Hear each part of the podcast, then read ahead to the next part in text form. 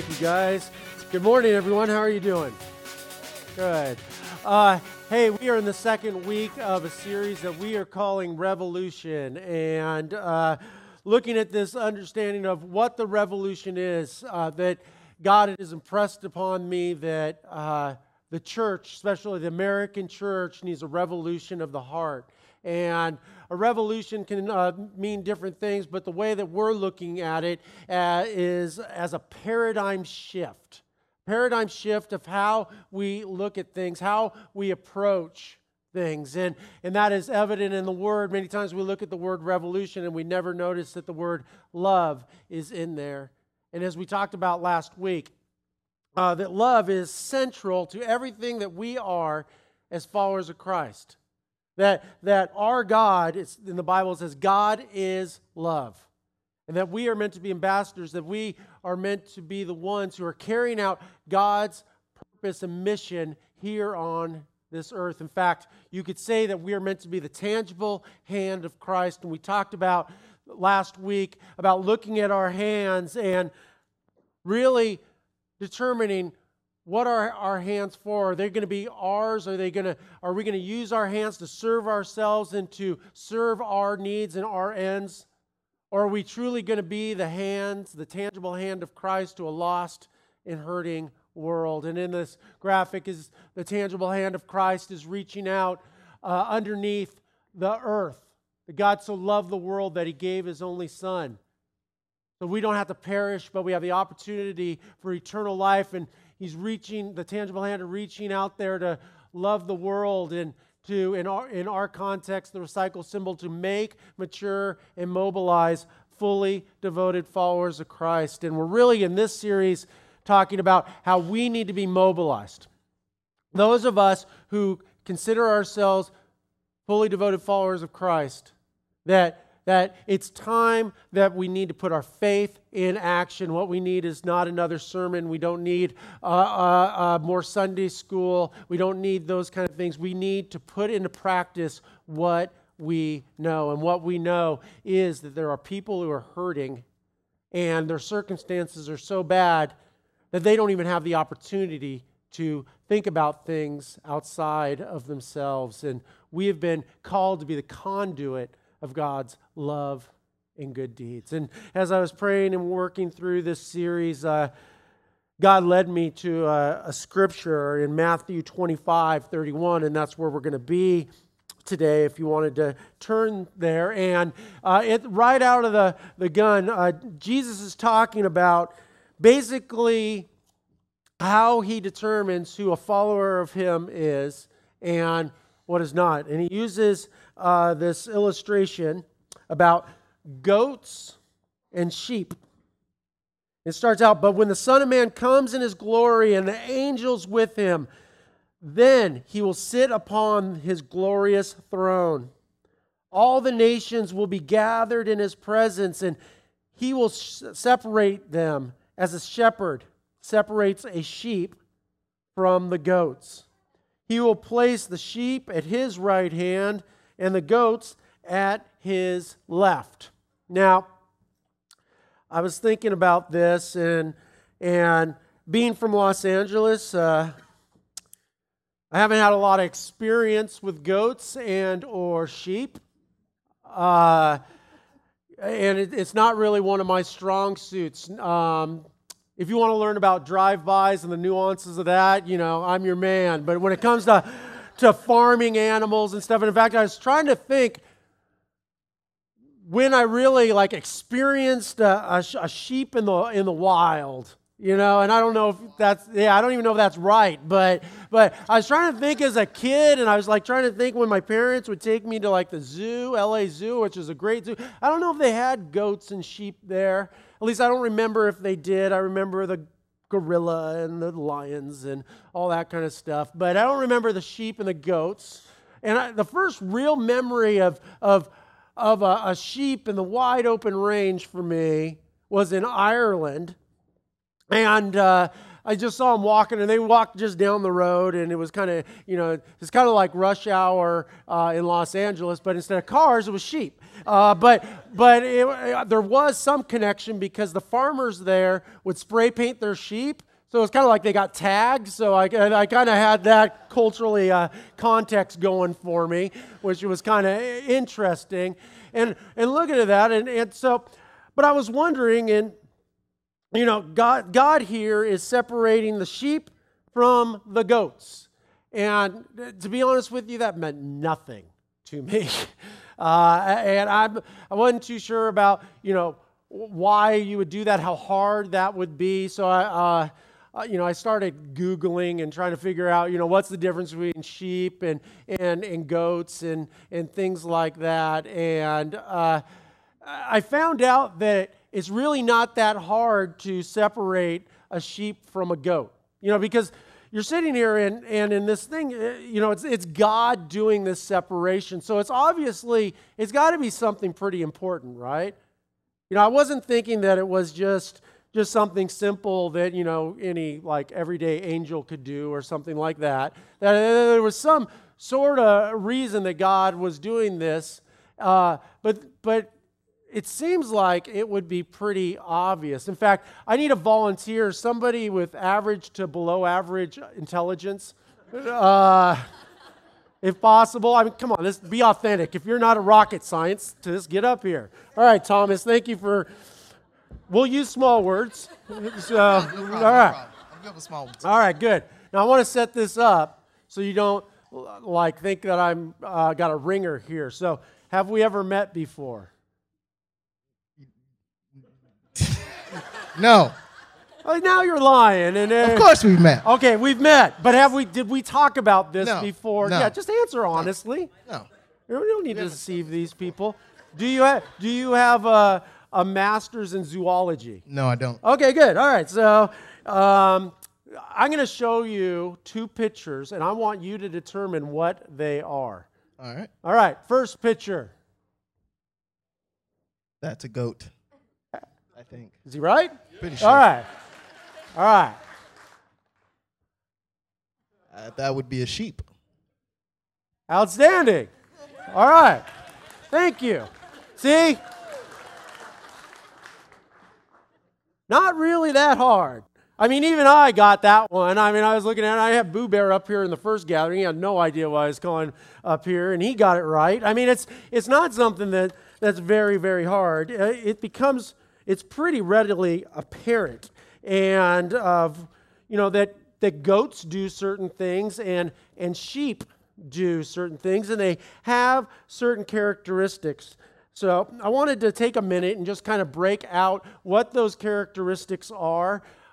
Shannon, my wife, hates it when I write in front of you, in front of everyone, because she says everyone will know that you can't spell. I just, there we go. And I didn't mean to do that. And it's one thing to, oh, H, see? Don't worry, it'll get worse. uh, speed. I don't know what I was thinking. All right. We got sheep and goat. Now, I'm just telling you, thank you. If you sit there and you try to correct my spelling and have me get it right, we're going to be here all day. So look past the details and let's just go for the larger point here that, that we're trying to accomplish. And that is that we need to determine or look that how, how did Thomas, who does not have a master's in zoology and has below or average intelligence, figure out that one was a sheep or a shep. I think it should be shep, one of them, but uh, uh, a shep or a goat. So just yell out like some characteristics. What? Horn. Goats have horns. What? Wool. I would assume that's the goat. Okay. Milk. Followers? Did you say followers? Followers. Oh, they are followers. I was like, who follows a sheep? okay, they're followers. Okay. Sheeps are sheeps, sheeps are sheep are followers. Okay. Goats are hard-headed. Hard-headed. In the first gathering, somebody made the observation that as we went down the goat thing that it could be a list about me, actually. So uh, I'm growing a horn too, by the way, which on the back of my head, which Shannon thinks is not a good thing for a pastor, but I said it's probably okay. Uh, okay, hard-headed. Escape artist. We'll just say EA for short. Yeah. What else? Goats will eat anything. See, it could be or Mark. eat anything. Sheep what? Really? I didn't know that. Led to food. Led to food. What was that? Which one? Oh, okay, good. I was hoping it wasn't going to be the goat. Intelligence, whatever. Okay. what? One more time. Calm. Which one? Sheep or calm. Okay. All right let's put this to rest because we could do this all day because obviously you guys are sheep and goat experts. And uh, but but what i wanted to illustrate here is that sheep and goat they have they have characteristics that allow us to to know what what kind of animal that that they are. And jesus goes on uh, to let us know in his illustration how, how God determines who is a sheep or a follower of Christ, and who is a goat, someone who is not a follower of Him. And, uh, and again, this is not a, a salvation type issue, but this is a thing that, that is part of an animal's or our DNA.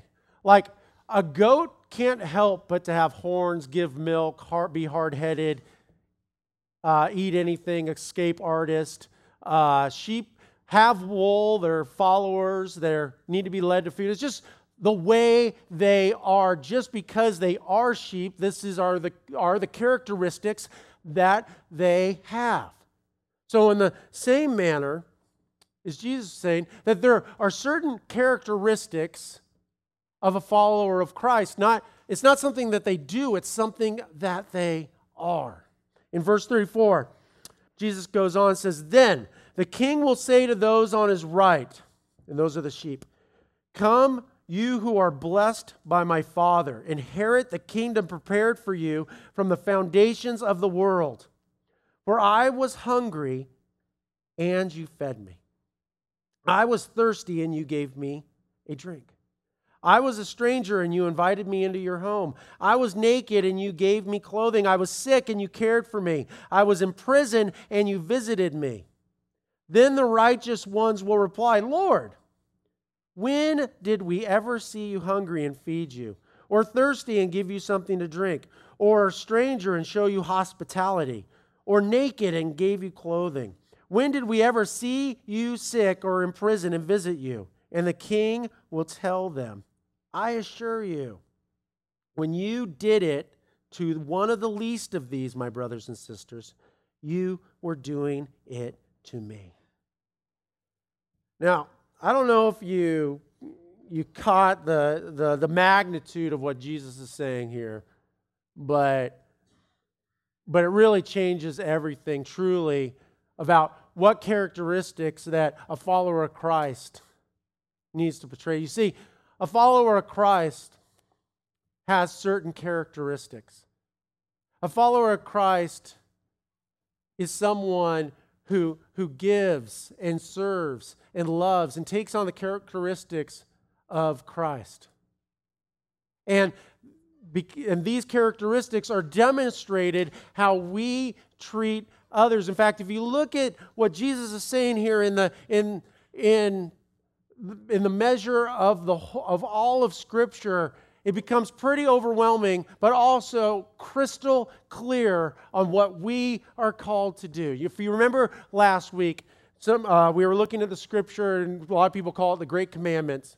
When Jesus was asked, you know, what do we have to do to, to inherit the kingdom of God, to have eternal life? And he just broke it down into two very simple things. That you must love the Lord your God with all your heart, mind, soul, and strength, which we're all like, duh, who cares? Yeah, we got it. But he said something amazingly different and, and compelling. He said, but equally love your neighbor as yourself. And we spent last week talking about how that equal changes everything and there should be a revolution of our heart because what Christ is saying here is it matters as much to him how you treat your neighbor than it does how you approach God. And then, just to throw fuel on the fire, we have this, and Jesus is saying, Look, you know what? How you approach those, the least of these, the, the, the rejected, the under resourced, the forgotten in your world, that those aren't the rejected, those aren't the under resourced, those aren't the forgotten, but those are me.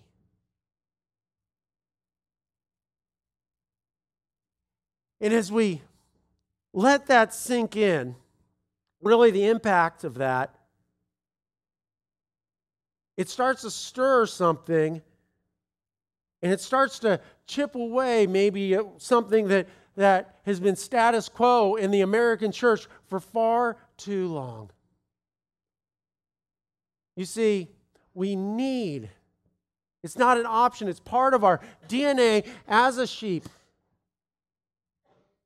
to not only bring glory to God, but to see everyone through the eyes of Christ, but not only through the eyes of Christ, but to treat them as if they were Christ Himself.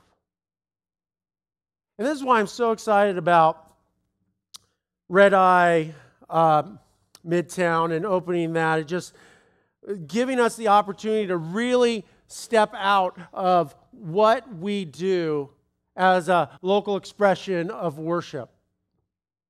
That, that this is something that, that is completely outward focused. And I've, I've told the staff there, and, and I use this, this uh, language a lot.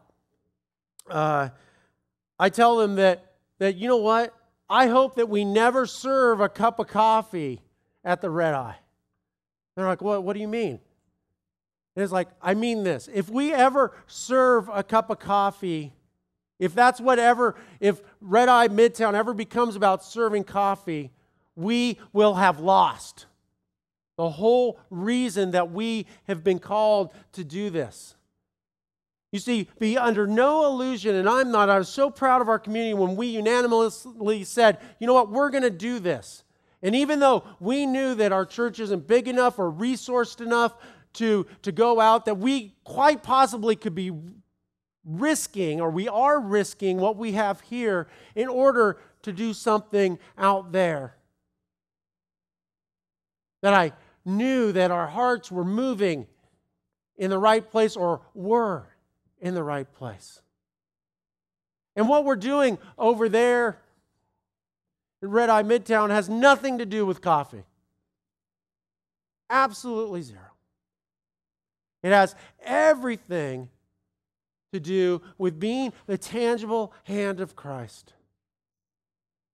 From the, the, the humanitarian efforts that, that we have adopted to our service there, to how we treat people there, that we are being ambassadors of Christ. And that we are about something much larger. In fact, we are reaching out with the, with the hope that we are going to join with Unseen Stories to, to bring awareness to the child trafficking problem in Benin, Africa, to put an end to child slavery there. That reaching out and sending resources and people to Pana in Guatemala to help single mothers and, and under resourced there and, and to reach into our, our local city and to love those who have been in the cycle of poverty and cannot see out of it. You see, it has nothing to do with coffee, it has everything to do with being sheep, being the tangible hand of Christ, the conduit of his love and good deeds. But be under no illusion that this is going to be easy or just because we open the doors Thursday that now the work is done. Because it's not. You see, you know, we, we put in tons of hours and lots of people, and there's lots of excitement about it. And there was lots of work. And believe me, I mean, past two weeks I've been putting in 16 hour days. I'm absolutely exhausted. Lots of you have been working all day and then going there at night and, and working hours and hours and hours, and we're exhausted. And now the doors are open, and our tendency is to say, All right, we got that one done. Let's move on to the next thing. But if we do that, we will have lost. It's so easy to fall into that. I was so excited. Uh, couple of trips ago when I went to Guatemala, and our community had built and paid for a home for a single mother with, uh, uh, well, with children, I guess. Uh, let's state the obvious, but uh, I was so excited about it. And uh, to go and actually see it and, and to meet the people. And, and I got to be honest with you, you know, maybe even get a little pat on the shoulder and, and kind of like that. So, you know, and I heard about uh, when we were going there, I didn't expect this, but they decided that they were going to cook us this dinner uh, or lunch, you know, in celebration of opening up this new home. And I was like, oh, that's really cool. You know, I'm all about that and everything. And we, we get there and find out that they, they prepared this really special meal. It's kind of like their Thanksgiving and, and uh, uh Christmas and, and New Year's kind of meal all mixed up into, into one thing. I mean, it was like their big deal, but. Uh, but they didn't have enough money to, to, this one family, obviously, to, to feed all of us. So all of her neighbors kind of got together and, and they, they pitched in to build this mill. And I started feeling really guilty about it because for them, it was a lot of money.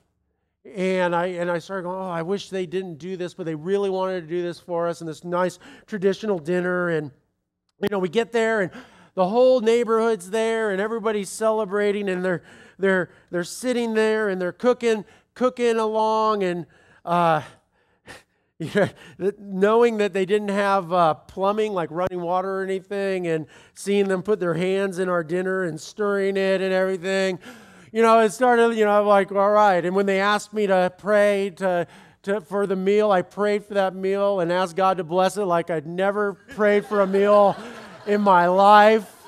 And uh, we're sitting there, and none of us got sick, and it was cool. And, and uh, God did bless that. And uh, they're like, wow, he's really passionate about this lunch. Uh, and the celebration is going on, and I'm like, yeah, you know, this is so cool. We're going to eat this dinner, turn our backs, and go to the next one, right?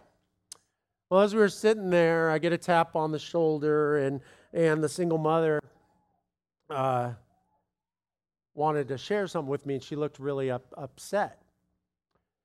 And uh, I was like, oh, okay. And with my translator, uh, we started talking, and, and she told me that ever since she'd moved in there, that a, a, a local man was breaking in every night after getting drunk at the bar and uh, raping her in front of her children.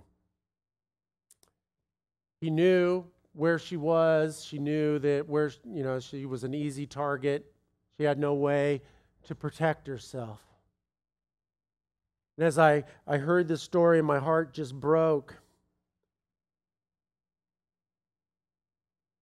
I just was thinking, God, I thought it was about a house. I thought it was about brick and mortar. I thought that I was going to, you know, do this thing or we were going to do this thing and it would be rah rah, eat the eat the meal and, and go and do the next thing. And God was saying, No. Not what I have planned. You're not going to do this drive by stuff. You're not going to do things, make yourself feel better, and then move on to the next thing. That if you truly want to be the tangible hand of Christ, if you truly want to be about what I'm about, you're going to have to get dirty.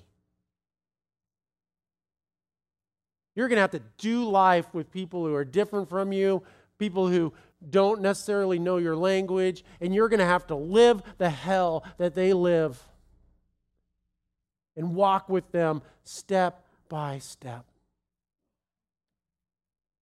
And that day I realized that God had called us to something much larger than building houses and hanging out and celebrating. He had called us to be His ambassadors and to walk with people and to love them and what we did was we, we made calls to the mayor of the city. We, we uh, met some men who, uh, who knew this kind of stuff was going on and, and wanted to have it stopped and not happen. And, and we got some lawyers, and, and, and there's an organization down there that we got con- contacted with that protects mothers and I'd like to say that it never happened again and, and, and it was all good. But the truth is, there is no one shot deals in the kingdom of God. And that, you know what? It's not about doing one thing and then on to the next thing. It is all about relationship. And not only our relationship with God, but our relationship with His creation. And it's so tempting for us to, to say, Good, we got the doors open. Let's move on. But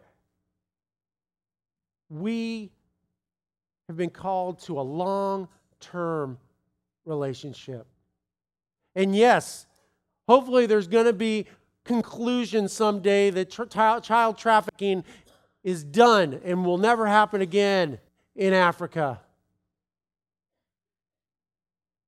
And we will be able to celebrate that, but there is always going to be hurt and there's always going to be pain. And we are here for a purpose. And God says, look, it's because when there was hungry people, you fed them, you showed hospitality, and you loved people. And that is what we have to be about. And these three humanitarian efforts that, that we have adopted unseen stories Porch to Solomon in Guatemala, and we're messing around with the name of the mobile food ministry because we do so much more than that.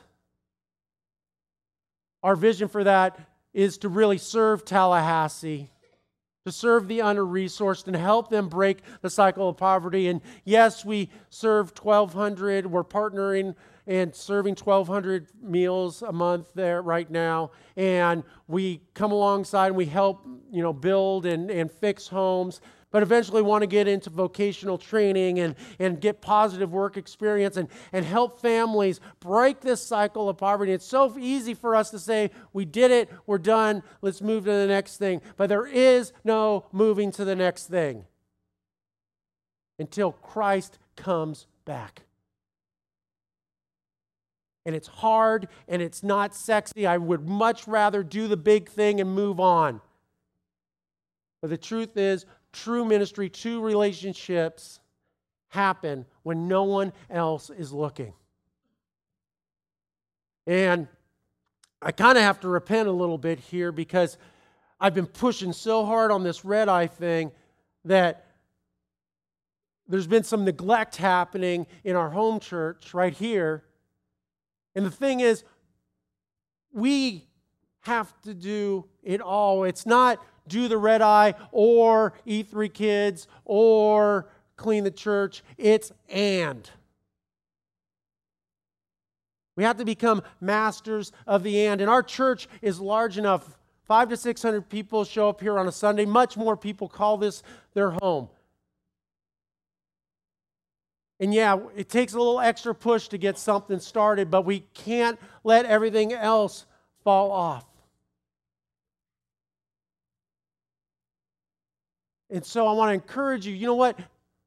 If you love people and people love you and you like to hang out with people and interact with them, then you know what? Red Eye, may, Red Eye Midtown may be the thing for you. And I want to encourage you to, to get involved with that. And there's applications over there. But last Saturday, my heart was broken again. And I, I think probably I was one of the primary causes for this. I had left Red Eye Midtown, and there was tons of people there. In fact, there was too many people there. People are standing around going, "What should I do? What should I do?" And uh, which was cool. It was exciting. It was a lot of fun and everything. But I, I needed to do something over here, so I came over here. And when I got here, I saw Kim Goodner by herself. And she had moved all the chairs and tables and stacked them as she does every single Saturday. And she was mopping this floor and cleaning everything by herself. And I was like, oh my gosh. I've been so focused and hammering so hard on this, this thing that I've let down this community as well. And have no doubt about it that, that God cares deeply for out there, but He also cares just as deeply for right here. And again, if if people are your thing, you know, you like people, people like you, red eye is probably a good thing for you. But what if you don't like people and what if people don't like you? Well, you know what? There's a place for you too. You know what? There's a place for everybody. And, and you know what? E3 kids, God has entrusted us with those children right now. And we're not going to be able to stand in front of God someday and say, God, look at what we did for you over there, and we didn't do what you entrusted us with here. You know what? I'm more concerned about Kim than I am about how clean this floor is or how clean the tables are. That we need to come alongside her because what she does is every bit as important as what we do over there. And I'm just using these as examples. You know what? In order for there to be a revolution, I'm not saying if you're already serving, you got to serve more. I know people have been serving a lot and they're tired, but you know what? There are people here who consider themselves part of our church who, quite frankly, are not doing anything. And you know what? A revolution is not going to happen. There's not going to be a spark that child trafficking is not going to stop, that safety for single mothers in Pana in Guatemala is not going to stop. We're not going to break the cycle of poverty here in Tallahassee by filling a seat. It's just not going to happen. It takes action, it takes mobilization, it takes passion, and it takes the unsexy, hard work that happens outside of the limelight.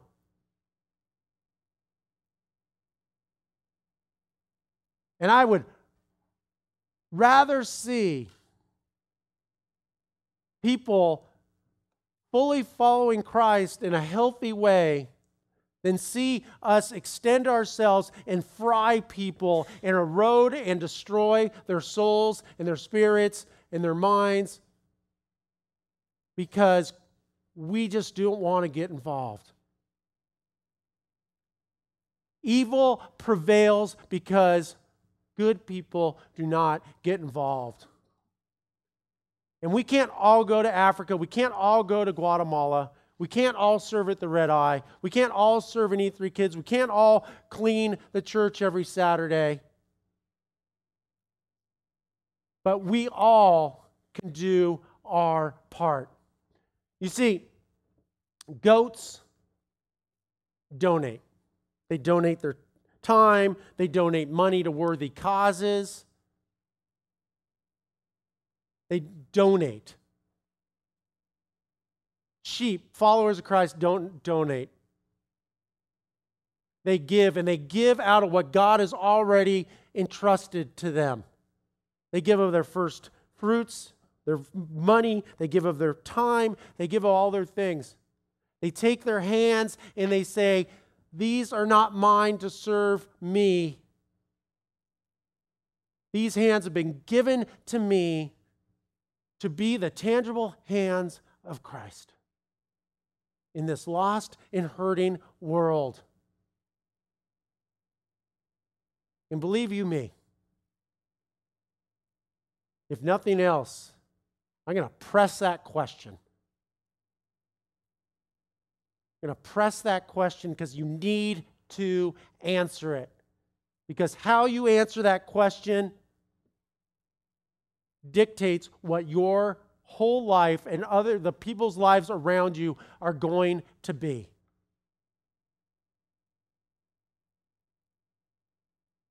We have been comfortable long enough. We've made, we've matured. It's time to mobilize. Let's pray. Dear God, I hope that you have challenged us today.